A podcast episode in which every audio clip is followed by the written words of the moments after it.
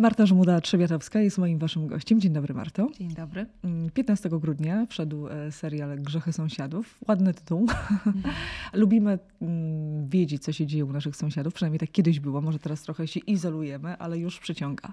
A wydaje mi się, że dzisiaj po prostu inaczej podglądamy. Bo kiedyś podglądaliśmy tak zza okna. Pamiętam takie... Ja mieszkałam w małej miejscowości, więc pamiętam takie firanki ruszające się czasami, jak się przyjeżdżało na przykład z chłopakiem nowym. I wszystkie sąsiadki już wiedziały. Kiedyś taką panią się chyba nazywało pelargonia, przynajmniej w moich rodzinnych stronach. Pewnie od tych kwiatków, które stały na parapetach. A dzisiaj wydaje mi się, że to podglądanie przeniosło się po prostu do sieci, bo my w tej sieci pokazujemy swoje życie i to życie, które chcemy pokazać, albo takie trochę podkoloryzowane. No i przecież wszyscy to robimy wieczorami. Lubimy sobie tak scrollować i patrzeć, co u znajomych. Mało prawdziwe trochę w kontekście tego, że pokazujemy tylko to, co chcemy, a taka właśnie ta peralgonia widziała to, jak to życie w rzeczywistości wyglądało, czyli te złe i dobre momenty.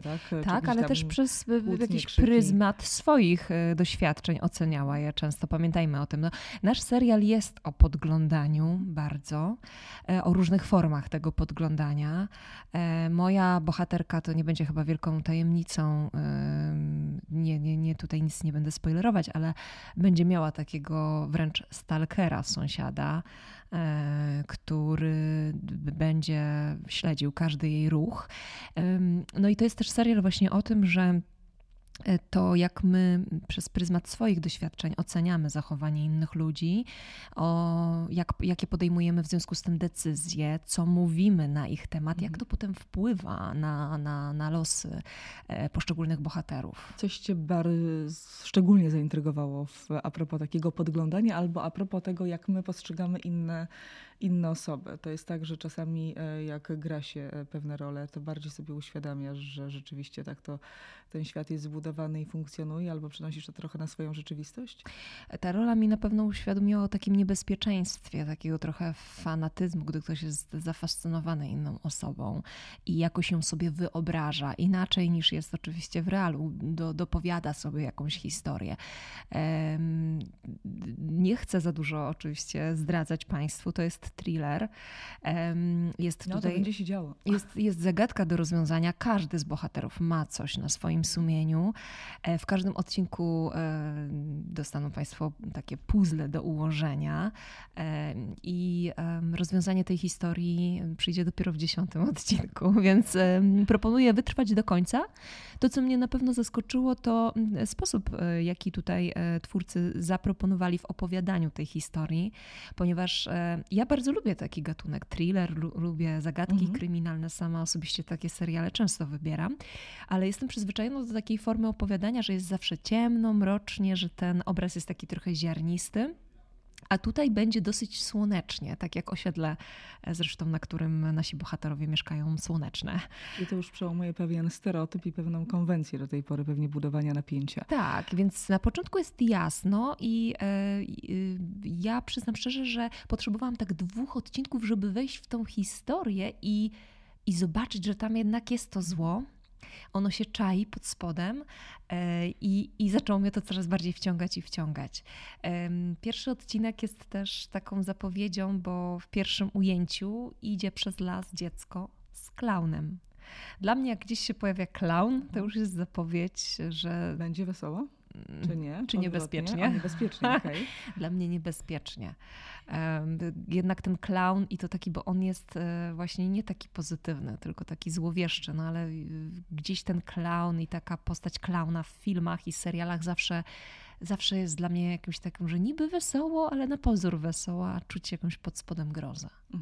Powiedziałaś bardzo ciekawe zdanie a propos tego, jak postrzegamy nawet i stereotypowo różne sytuacje czy różne osoby, ale powiedziałaś, że zwróciłaś uwagę na to, jak ktoś może być jakim fanatykiem pewnej osoby. No, jesteś popularna, jesteś znana, jesteś aktorką, masz takie sytuacje, miałaś takie sytuacje, a może miałaś sytuacje związane na przykład właśnie ze stalkerem. stalkingu jako takiego nie przytrafiło mi się to na szczęście, ale faktycznie miałam takich fanów, którzy budzili taki mój trochę niepokój. Zwłaszcza to się nasiliło w takim okresie, kiedy byłam sama. Nie miałam drugiej połowy i wtedy dużo się takich jakichś osób objawiało, które no chciały się ze mną zapoznać. I pamiętam takiego zresztą fana czy adoratora, nie wiem jak to, nigdy nie poznałam jego imienia ani nazwiska, bo był dosyć niebezpieczny, który za mną przemieszczał się po mieście przez pewien czas na motocyklu i taka niebezpieczna sytuacja wydarzyła się gdzieś na stacji benzynowej, kiedy ja nie chciałam otworzyć okna, bo on podjechał i pamiętam, że tak uderzył w moją szybę i tak poczułam, że jeszcze jedno takie spotkanie i będę musiała chyba to gdzieś zgłosić. Na szczęście wtedy odpuścił, więc no, różnie to bywa z tymi fanami. Ten serial mi trochę o tym właśnie przypomniał, że czasami właśnie ta miłość do na przykład ulubionego aktora czy aktorki potrafi przerodzić się też w coś niebezpiecznego, zwłaszcza gdy ten ktoś na przykład odmawia, nie wiem, spotkania, zdjęcia. Miałam kilka nieprzyjemnych sytuacji w momencie, kiedy odmówiłam grzecznie oczywiście, że przepraszam, nie mogę, śpieszę się albo mam chore dziecko, muszę do niego. To byłaś ta zła. Tak. To wtedy nagle ten fan, który cię kocha, potrafi rzucić wiązanką albo tak nieprzyjemnym słowem, że faktycznie wtedy widzisz, że ta granica od miłości do nienawiści jest bardzo cienka. Jak i w życiu. Też pewnie realnym. Zdarzało ci się, że no w związku z tym, że grasz w filmach, w serialach i w teatrze, czasami utożsamiamy tą postać, którą uwielbiamy, z postacią kinową, tak, serialową i tak dalej. Ja pamiętam taką słynną już opowieść Artura Żmijewskiego, gdzie wielokrotnie już opowiadał, że do niego nie mówią panie Arturze, tylko panie Mateusza, ojciec Mateusz, tak, prawda, z serialu. Miałaś kiedyś taką sytuację? To prawda, że gdy gram dłużej jakąś postać w jakimś serialu, to widzę, że widzowie często może nawet nie mylą imion, jak mojego imienia, ale jak wydaje im się, że ja jestem dokładnie taka jak ta bohaterka. Swego czasu, lata już temu, grałam w takim serialu, gdzie grałam czarny charakter, co jest dosyć rzadkie akurat w mojej karierze. Raczej te pozytywne postacie grywam, więc wiąże się to z przyjemnymi sytuacjami w stylu pani w warzywniaku zawsze ci te lepsze warzywa i owoce tam wybiera.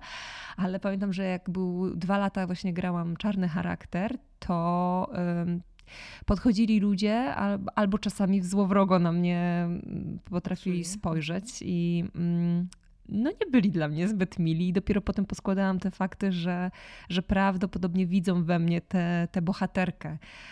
Więc tak, to się często zdarza, ale no, na szczęście gdzieś ja też nie gram w takich serialach, które tak się ciągną latami, żeby móc, tak jak w przypadku Artura Żmijewskiego, właśnie tak zaszufladkować się troszeczkę, albo być zaszufladkowanym.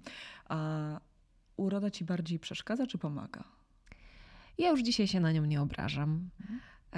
Faktycznie był taki czas zaraz po szkole teatralnej, że wtedy czułam, że ona mi trochę ciąży, bo czułam, że zaczynam dostawać po prostu takie same propozycje i nikt nie widzi we mnie nic więcej poza właśnie tym obrazkiem zewnętrznym.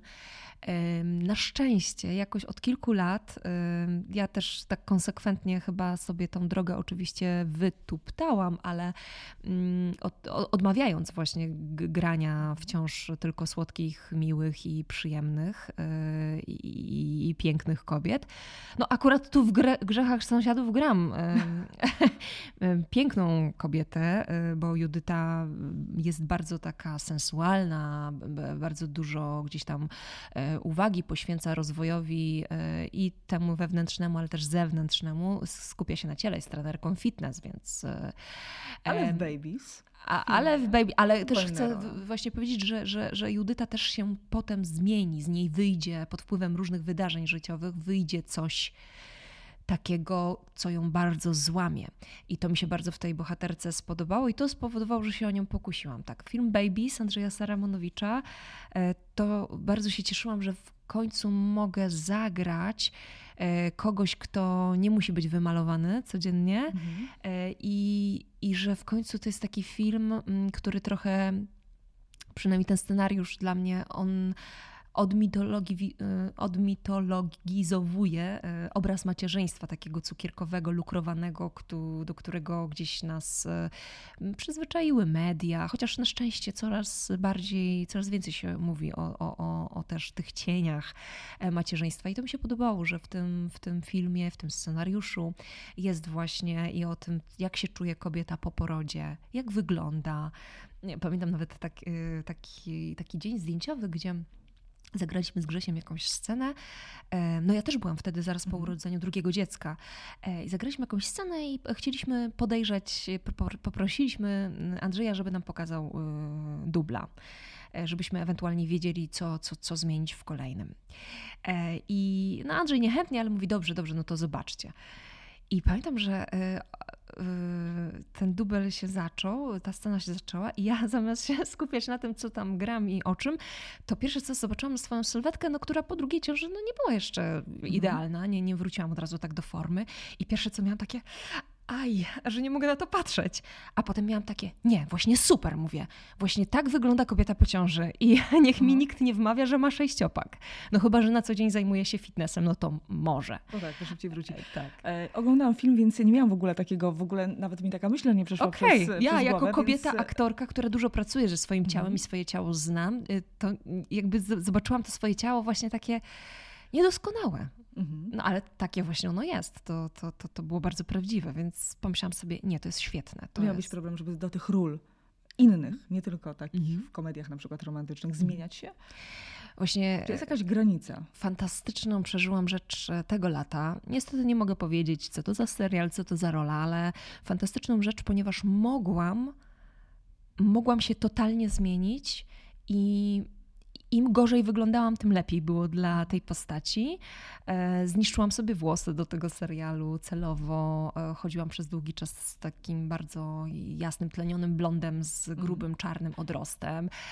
Nie mogłam chodzić przez kilka miesięcy do kosmetyczek, do żadnych robić sobie zabiegów, że tak powiem, upiększających. Nie mogłam chodzić nawet na paznokcie. Takie podstawowe rzeczy, które no, jako kobieta po prostu lubię od czasu do czasu. Sprawia mi to dużą przyjemność. I gdzieś tam lubię być na co dzień zadbaną kobietą, a tutaj nie mogłam. To było wyzwanie, bo to prawie trwało, zdjęcia się trochę przedłużały z pół roku. Jak twój mąż wytrzymał? Mój mąż na szczęście wtedy grał w serialu Krew i też był zapuszczony z wielką brodą, bo też musiał się zbrzydzić do tej roli, więc wyglądaliśmy, przepraszam, powiem kolokwialnie, jak dwa takie dziady, po prostu przez pół roku. Jak chodziliśmy razem, to wyglądaliśmy jak takie patologiczne małżeństwo.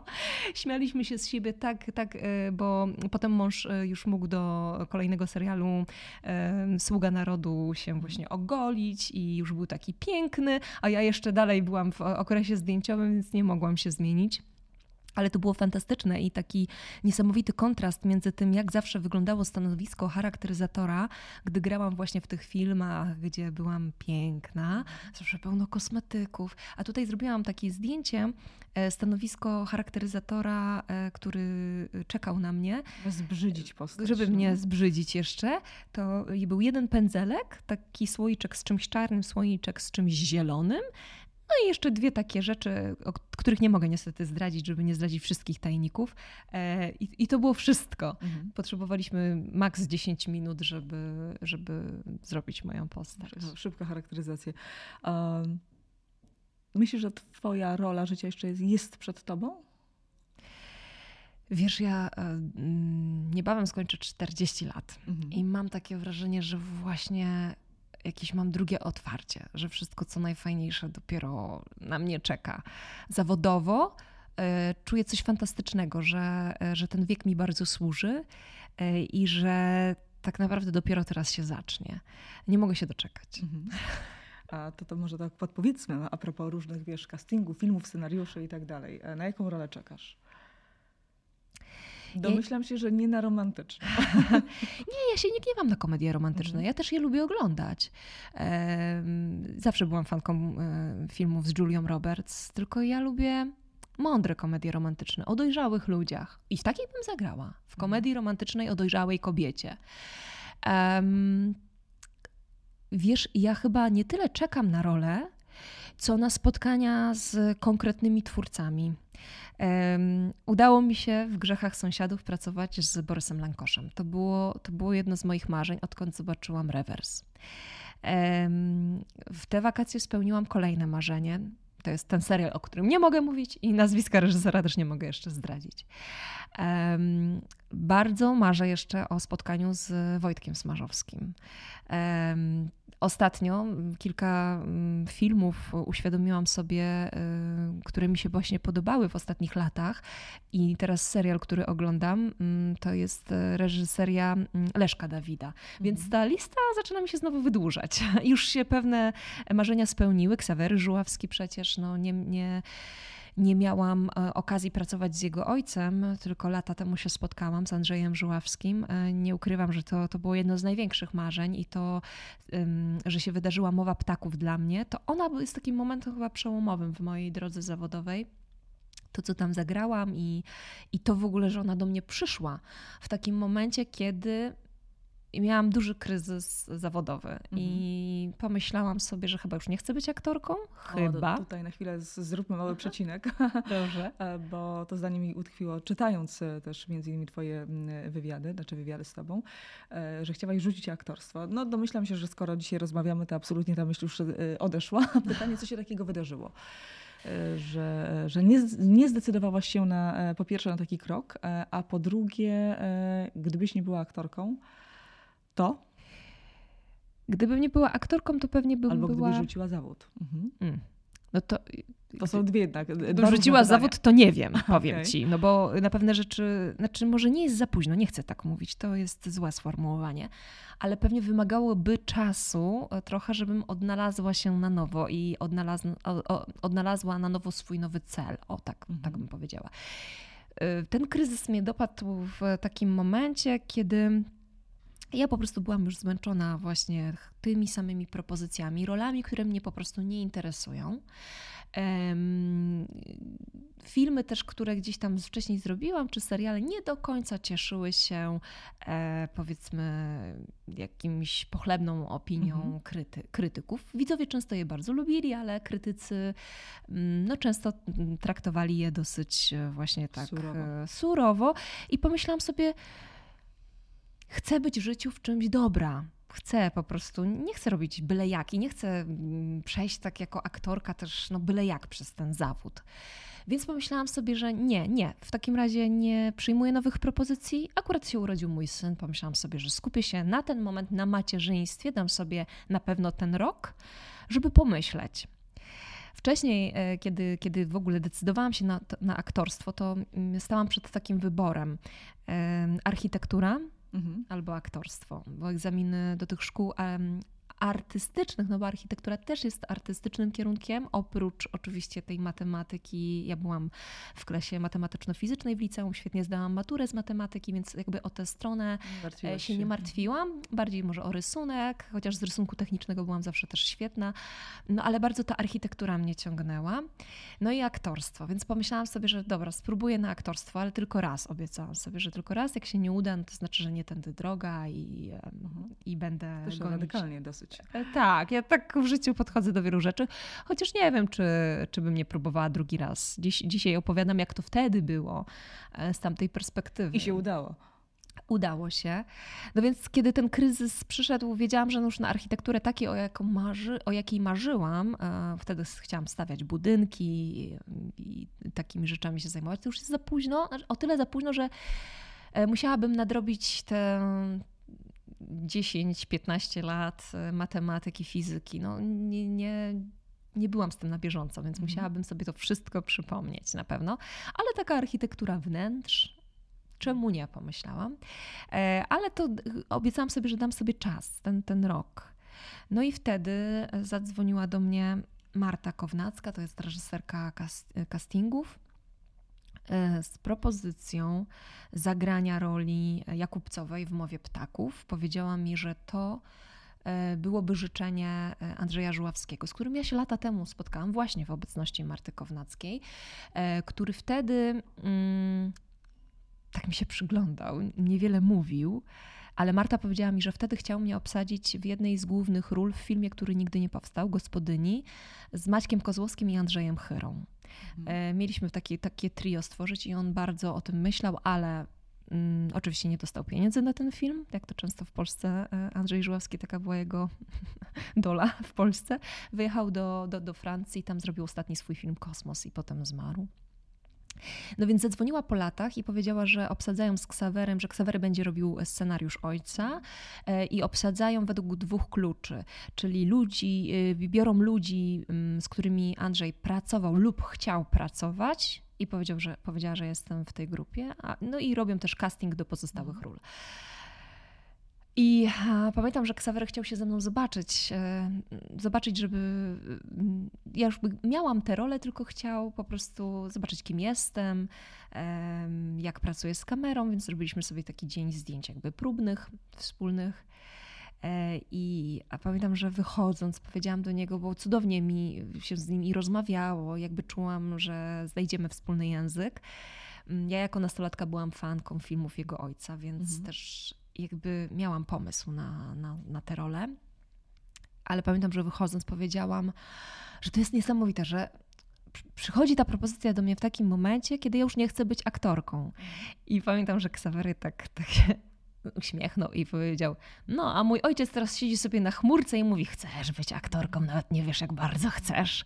I faktycznie wtedy na planie, grając Jakubcową, uświadomiłam sobie, że ja kocham to bardzo i nie chcę robić nic innego, ale obiecałam sobie wtedy, że o siebie zawalczę. Że zawalczę o siebie jako aktorka i będę konsekwentna w wybieraniu ról. Po prostu będę czekać na to, co mnie interesuje, a jeżeli coś takiego nie przyjdzie, to po prostu biorę sprawy w swoje ręce i sama sobie znajdę rolę. Chociaż jest to trudne, bo wiadomo, to jest taki zawód od projektu do projektu i kiedy jesteś w danym projekcie, w danym serialu, nie wiem, teatrze czy filmie, ale właściwie skupmy się na filmie, to masz niesamowitą adrenalinę. Potem koniec jest filmu, adrenalina spada. To prawda. I pytanie, co dalej, tak? Co się wydarzy? No, czy będę miała tam propozycję, czy nie będę, ewentualnie jaką? To też się oczywiście przekłada również na finanse. No, to nie jest łatwe życie. To są tak właśnie trudne momenty, te momenty pomiędzy. My jesteśmy razem z mężem aktorami, więc my się... Chociaż w jednym z wywiadów też mówiłaś, że nie chciałaś mieć męża aktora. Właśnie też dlatego, że w naszym zawodzie jest ta niepewność i niestabilność. I to właśnie... Ale z drugiej strony dzisiaj myślę sobie, że to cudownie, że on jest aktorem, że on rozumie moje emocje, a ja doskonale rozumiem jego w tych momentach, kiedy... Nie mamy jeszcze nowego projektu, skończyliśmy coś i nie wiemy, co dalej. No wiesz, ja staram się jakoś... Znaczy dzisiaj też rodzina jest dla mnie takim cudownym wypełnieniem i takim tak naprawdę dopełnieniem, że ja nie myślę o tym, czy jutro będę miała pracę. To znaczy pracę jako taką ja oczywiście sobie zawsze znajduję. Teatr jest dla mnie też taką bezpieczną przystanią. On zawsze w moim życiu był obecny i będzie obecny. Mimo, że zmieniłam teraz powiedzmy adres, pod którym występuję, ale jakby ja z pasji i miłości do teatru chciałam być aktorką. Kamerę pokochałam. Z wzajemnością, jak się okazuje, i w tych momentach niebycia przed kamerą bardzo tęskniłam, bardzo. I w tych momentach niegrania bardzo tęskniłam, ale zobaczyłam też, jak to super działa, to ta tęsknota na jakość mojej pracy, kiedy już dostaję jakiś projekt. Wtedy ja po prostu w przypadku filmu 2 miesiące, w przypadku serialu takiego jak Grzechy Sąsiadów są to 4 miesiące. Ja po prostu tak maksymalnie chcę wykorzystać każdą swoją sekundę bycia na ekranie, z tego głodu takiego, że dawno nie stałam przed kamerą. I to jest też taka higiena pracy. To nie jest tak, że taki pojawia się taki dół czasami, że taka bywa, tak. mega, tak? Bywa tak. Wysoko, potem z dół, znowu wysoko. Bywa tak, dlatego na przykład dla mnie, ja sobie ciągle znajduję jakieś zajęcia. Około aktorskie też, na przykład pisanie książki, które zajęło mi 4-5 miesięcy, było takim cudownym wypełnieniem też tego czasu, że czułam, że coś robię, że mi na tym zależy i nie myślę o tym, że nie wiem co dalej. A potem pojawił się teatr, a potem pojawił się serial i to tak... się wszystko uzupełnia, chociaż to są zupełnie inne emocje. Ale a propos książki, tak wywołujesz poszczególne tematy, które ja sobie również wpisałam, bo to jest to ciekawe. Napisałaś książkę, która jest właściwie dedykowana kobietom.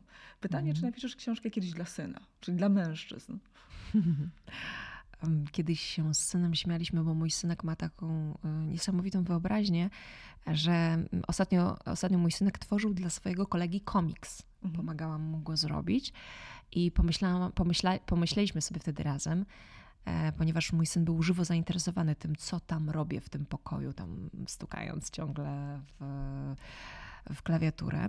Wtedy mu powiedziałam, że wiesz, piszę książkę i kiedyś mój synek powiedział, mamo, musimy napisać razem książkę taką dla dzieci.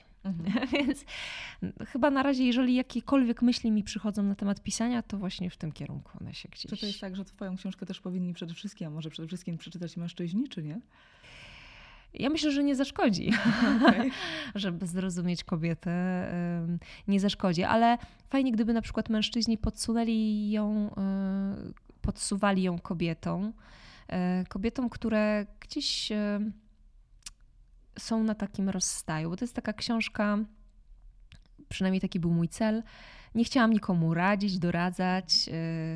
Napisałam książkę, która chciałam, żeby była przyjaciółką, która żeby otuliła i wysłuchała. I fajnie, bo ten odzew, który do mnie gdzieś wraca właśnie dzięki mediom społecznościowym, dziewczyny mi piszą, że właśnie dla nich ta książka jest jak taki otulający szalik, że czytając ją robi im się po prostu trochę lżej na sercu, że myślą sobie, że nie są same ze swoimi różnymi rozterkami, poszukiwaniami. W tej książce jest też sporo cytatów z książek, które mnie inspirowały w mojej jakiejś drodze do siebie samej. Więc oczywiście bardzo będzie mi miło, jeśli dziewczyny potem po te książki, po tę fachową literaturę sięgną, bo to jest taka trochę książka oczywiście z pogranicza psychologii, ale pogranicza, ponieważ ja nie mam na to ani papierów, psychologiem nie jestem, więc nie jest to książka psychologiczna, to jest jakiś zapis moich doświadczeń, którymi się chciałam podzielić. Ale coś musiało cię skłonić do napisania tej książki, bo to nie, oczywiście doświadczenia mamy przeróżne swoje na różnych etapach swojego życia. Masz również i te ciemniejsze strony swojego zawodu. Teraz spiję do historii, że chciałaś rzucić aktorstwo. Co było takim impulsem, że chciałaś to przelać na papier? No ja nie ukrywam, że narodziny mojej córki i w ogóle moja córka gdzieś mnie do tego zainspirowała. Bo pamiętam, że pomyślałam sobie, że mam nadzieję, że jej dochodzenie do jakiejś prawdy o sobie i do takiego poczucia, że jestem szczęśliwa tu i teraz, nie będzie zajmowało 30 lat, tylko że... Mówisz o sobie. Tak. No, bardzo, bardzo chciałam, żeby tak było, dlatego dla niej z dedykacją dla niej napisałam. I chciałam też, żeby miała gdzieś zapis mojej drogi i żeby to może kiedyś jej też dodało otuchy, posłużyło jako wsparcie. W ogóle jak się dowiedziałam, pamiętam, że będę miała córkę, to sobie pomyślałam, jak bardzo bym chciała, żeby ten świat, kiedy ona już będzie i dorastać i stanie się kobietą, żeby był po prostu dla niej przyjazny. Bo w tych czasach, w których ona miała przyjść na świat, to ten świat nas otaczający w tym kraju nie był za bardzo przychylny kobietom. I pamiętam, że dużo było we mnie lęku.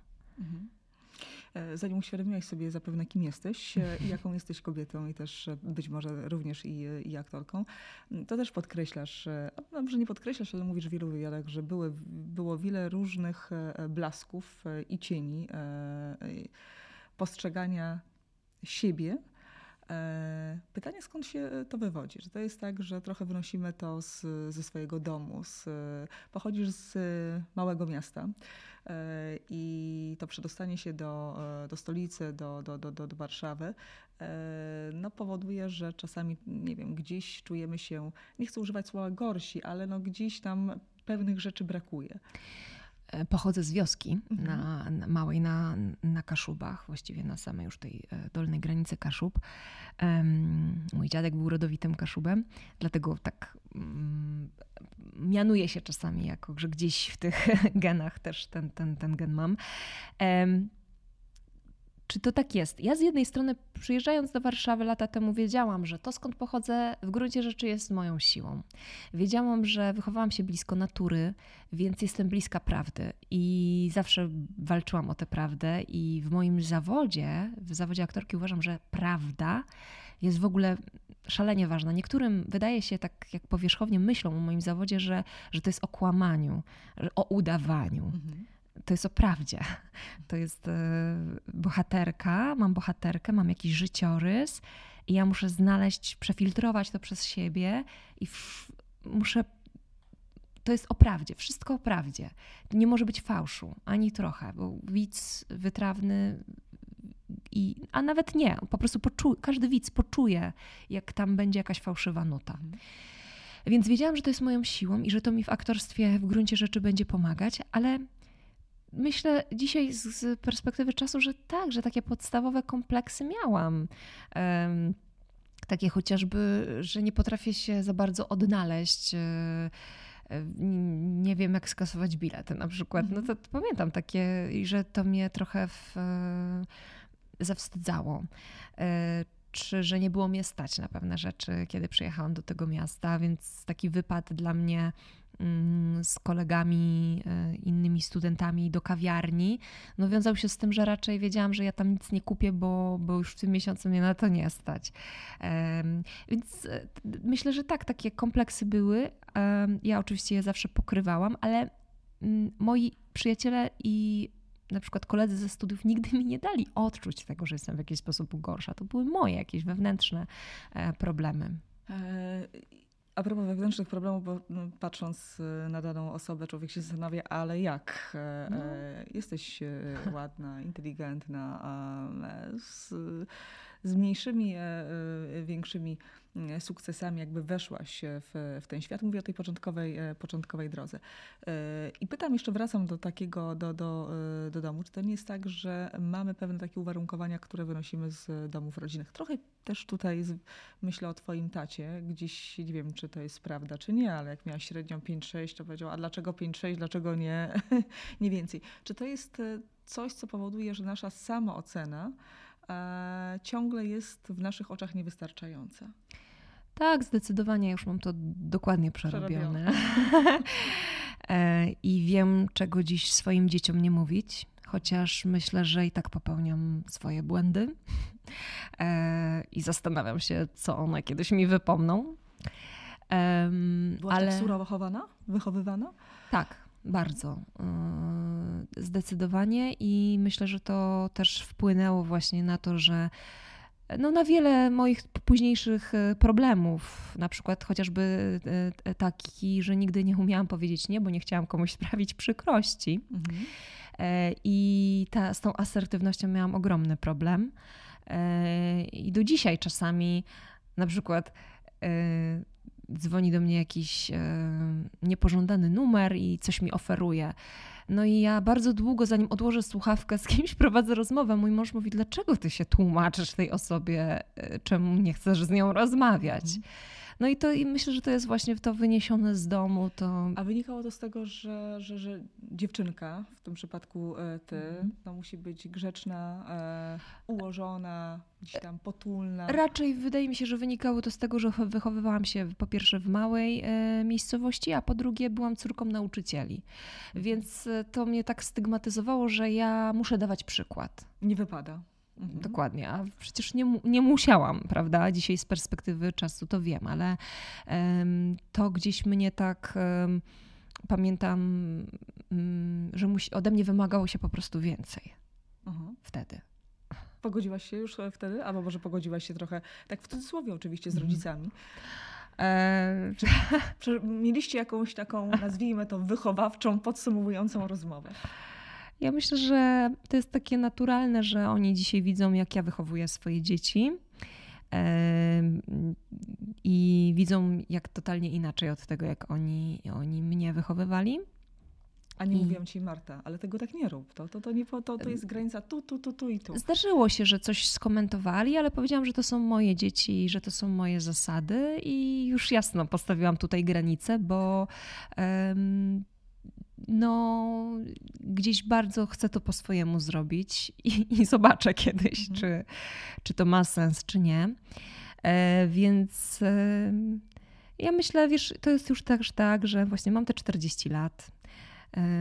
Oni też już nie będą młodsi, więc ja już dużo rzeczy wybaczyłam i idziemy dalej. Okej.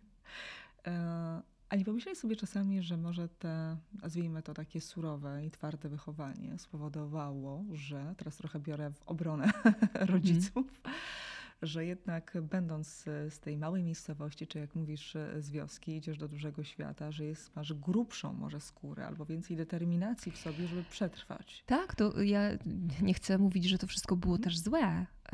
Na pewno to, w jaki sposób byłam wychowywana, też właśnie zaprowadziło mnie tutaj, gdzie dzisiaj jestem, więc to ja się wszystkiego nie wypieram.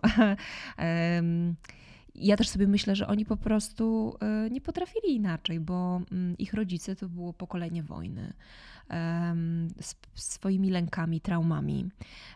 I dlatego mam też takie szersze spektrum, patrzę na to z szerszej perspektywy i dlatego też już dawno wybaczyłam i tak jak powiedziałam, nie jesteśmy na żadnej wojennej stopie. To nie tak, że to wszystko było złe. Oczywiście, to nic nie jest czarne czy białe.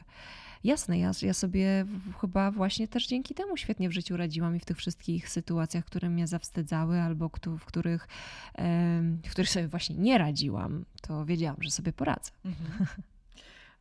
Ja myślę, że jestem trochę starsza od ciebie, bo już mam 40 lat, ale trochę. Ale chcę powiedzieć, że chyba dopiero od jakiegoś momentu, nie wiem, czy bym określiła, że wybaczyłam swojej mamie, bo też jestem z mniejszej miejscowości i takiego, wiesz, bardziej porównywania do innych, a że te dzieci się lepiej uczą, albo że można jeszcze ciągle lepiej, wszystko można zawsze lepiej, ale gdzieś na jakimś etapie można odpuścić. Ale dzisiaj z perspektywy sobie myślę, że to jest niesamowita satysfakcja, bo teraz mówię, a zobacz, a ten, tamten. To prawda. To nie wystarczyło tyle tej siły i determinacji do tego, żeby pewne rzeczy gdzieś tam odnieść to, co w swoim życiu. Teraz do mnie przyszło, to na pewno właśnie to mnie nauczyło nieodpuszczania. No, to tu możemy sobie rękę podać. Że zawsze chcę coś zrobić jeszcze lepiej, że wiem, że można, że widzę, co jeszcze można zrobić. Nie? Aż z drugiej strony to z kolei mi odbiera luz, nie? Bo taki mam, że ciągle coś jeszcze chcę, że nie umiem powiedzieć, jest super. Nie umiem powiedzieć, gratuluję ci, chociaż już coraz częściej, tak. Tego się właśnie uczyłam sama już jako dorosła kobieta. A propos dzieci i a propos tego, że jesteś pochłonięta też macierzyństwem, czy to nie jest takie kółko, w którym z kolei zapędzamy się w drugą stronę, że powtarzanie, nie wiem jaką masz metodę i mam nadzieję, że zaraz powiesz. Nie wiem, czy mam metodę w ogóle. Przemyślenia, jakkolwiek to nazwiemy, że wszystko jest super, że jesteście fajni, świetni. W ogóle mówię o dzisiejszych rodzicach, że jesteście mistrzami. Czy to powoduje, że nie wychowujemy z kolei takiego pokolenia, które nie będzie potrafiło zawalczyć o siebie? Jestem tego właśnie ciekawa, dokąd mnie zaprowadzi to moje podejście. Już widzę na przykład, że to, że zawsze pozwalam moim dzieciom mówić nie i stawiać granice, mówię im, że mają do tego prawo, już mnie to czasami zapędza w kozi róg, bo słyszę nie i mówię, mamo, przecież ja mam do tego prawo. Myślę sobie, tak, masz rację. Więc czasami sama wpadam w te swoje sidła wychowawcze. Mówię, nie wiem, czy mam jakąś metodę, jestem laikiem i to jest praca na żywym organizmie tu i teraz. Na szczęście fajnie, bo mamy taki zdrowy balans z mężem i tutaj współpracujemy na tym polu i potrafimy dostrzegać właśnie te swoje powiedzmy przeginki, że na przykład jestem zbyt czasem liberalna, zbyt taka, że okej, że dzieci mają do tego prawo.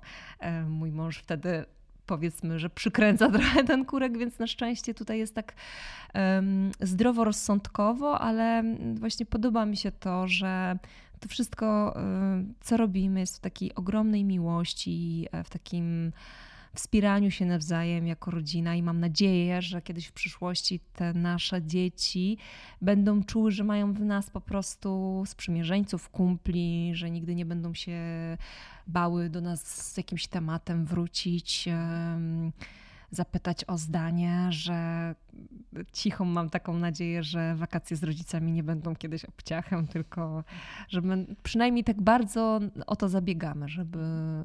A kto jest bardziej wymagający? Które dziecko? Twoje? Wasze? Które dziecko jest bardziej wymagające? Czy my... Nie. Domyślam się, że ty jesteś ta bardziej odpuszczająca, ale pewnie się dzielicie tym... To zależy w jakich aspektach. Aha. Jeśli chodzi o sprzątanie, to ja jestem bardziej, że musi być porządek w pokojach, że to zależy właśnie od... Tutaj tak się dzielimy bardzo płynnie, ale na razie bardziej taki ode mnie wymagający jest mój syn jednak. Ja z córką mam jakąś taką niesamowite połączenie. Nie wiem, czy to jest kwestia tego, że ona też przychodziła na świat w pandemii, że my byliśmy w sumie same i tak się jakoś te nasze... Inna więź. Tak, trochę inna jest ta więź. Synek jest dla mnie dużo bardziej wymagający, bo on ma bardzo silny charakter. Mi się wydaje, że w ogóle on ma mój charakter i dlatego my się w wielu kwestiach ścieramy. Na przykład wczoraj stroiliśmy dom na święta i ja ustaliłam, że taka drobnostka, że mamy dziadki do orzechów, że będą stały w tym miejscu. Mój syn stwierdził, że będą stały gdzie indziej, gdzie po pierwsze to jest bardzo złe miejsce, bo tobie nie pasuje. Dokładnie, bo mnie nie pasuje. I ja przestawiałam, potem on przestawiał i mój mąż zaczął się tak śmiać, powiedział, że jak on będzie trochę starszy, to my będziemy się o dużo poważniejsze właśnie rzeczy tak właśnie sprzeczać, bo jesteśmy do siebie bardzo w gruncie rzeczy podobnie. Charakterologicznie, bo wyglądowo to się w drugą stronę poukładało. A z kolei wydaje mi się, że moja córka jest bardzo do mojego męża, jeśli chodzi o charakter podobny i dlatego chyba ja się z nią świetnie dogaduję. To świetne połączenie jest. No. Na zasadzie takich przeciwieństw. Przeciwieństwa się przyciągają, myślisz, czy nie? Chyba jednak tak, że my się dopełniamy, wydaje mi się. Nie jesteśmy do siebie podobni, tylko... Nie bała się czasami, że mając męża aktora, będzie taka sytuacja, no bo wiadomo, że chcemy grać, chcemy też odnosić na tym polu sukcesy, a to się różnie układa. Czasami ktoś idzie szybciej, ktoś wolniej, potem to się zamienia, że tutaj będziecie rywalizować na tym polu. Rywalizacji tutaj nie ma. Bardziej takie wspieranie się, ale te momenty właśnie niegrania, o czym już tutaj wspominałam, są bardzo trudne. Bardzo trudne i czasami... Masz obok na przykład, bo to często tak jest, że jednej osobie nie idzie, a drugiej właśnie wtedy idzie. I mówisz, wszystko będzie dobrze. Nie chcesz tego słuchać od osoby, której idzie akurat karta. Ale ja na przykład tak głęboko wiem, że właśnie to jest w życiu tak, że dzisiaj ja, jutro ty. Więc jestem totalnie spokojna. Jestem totalnie spokojna w takich momentach i staram się naprawdę wypełniać sobie czas i głowę i przestrzeń innymi ciekawymi zajęciami, żeby potem wzbogacona o te nowe doświadczenia właśnie zawalczyć o kolejną rolę. Wierzysz w taką miłość siostrzaną, siostrzaną chyba, prawda? Między kobietami. Wierzę, że to się zdarza, tak. A brakuje ci tego wsparcia w kobietach? Wiesz, mnie bardzo często kobiety traktowały jako rywalkę. A ja tak bardzo... Nie przez urodę. Jakoś tak nie wiem, na czym to polega, ale jesteśmy tak zakodowane. Mówię, jesteśmy w kontekście wielu różnych pokoleń, że właśnie widzimy w sobie rywalki. A ja tak bardzo chciałam kobiecych przyjaźni i pamiętam, że bardzo długo one mi nie wychodziły, bo ilekroć się do kogoś zbliżałam i tak bardzo się starałam, to bardzo mnie te kobiety zawodziły. No i właśnie czułam ciągle to, że mnie traktują jako swojego wroga i rywalkę, a nie właśnie siostrę, która chwyci za rękę i wyciągnie, pomoże w tej chwili, gdy będzie spadać ta osoba. Ale na szczęście właśnie dojrzałość mi dała dużo kobiecych przyjaźni i jakoś tak, nie wiem, dojrzałość mnie też tak bardzo uspokoiła, złagodziła i być może to spowodowało, że inne kobiety też na mnie przychylnym wzrokiem spojrzały. Nie wiem. Masz przyjaciółkę? Taką naprawdę, taką, gdzie byś powiedziała, że to jest moja przyjaciółka? Mam taki, na palcach jednej ręki mogę policzyć, mam takich kilka przyjaźni i to jest nawet tak, że to nie są takie przyjaźnie, że my się na kawki codziennie umawiamy. Możemy się długo nie widzieć, a jak się spotykamy i próbujemy nagadać i wszystko, nie ma końca i takie jest uczucie, jakby w ogóle to nie było na przykład kilka miesięcy, że się nie widziałyśmy, tylko jakby nic się nie zmienia, jest konstans między nami. Super, tego ci życzę. Dziękuję. I kolejnych wspaniałych projektów. Zobaczymy, co będzie w Grzechach Sąsiadów, a będzie się dużo działo. Zapraszam, żeby wytrwać do ostatniego odcinka. Piękne dzięki, Marta. Dziękuję.